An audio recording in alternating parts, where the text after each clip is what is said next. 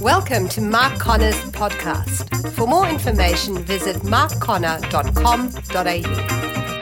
Have you noticed that humans have an inbuilt longing for connection with other people?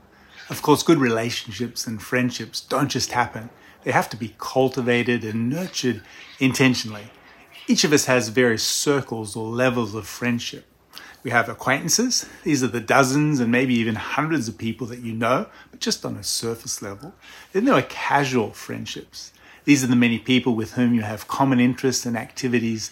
It's a basic level of openness. And then there are close friendships. These are the people who you are close with and you have some common goals or interests. And finally, intimate friendships. The few people you have a deeper level of connection and commitment with. You trust them, you feel safe with them.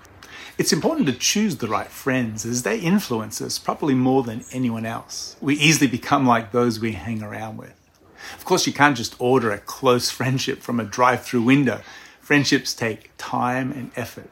We can all benefit from being more friendly because as we reach out and make new acquaintances, out of these will often come close friends. Friendship, it's really important. So think about your relationships today. This has been Soul Food with Mark Conner. See you next week. We hope you enjoyed today's podcast. For more information, visit markconner.com.au.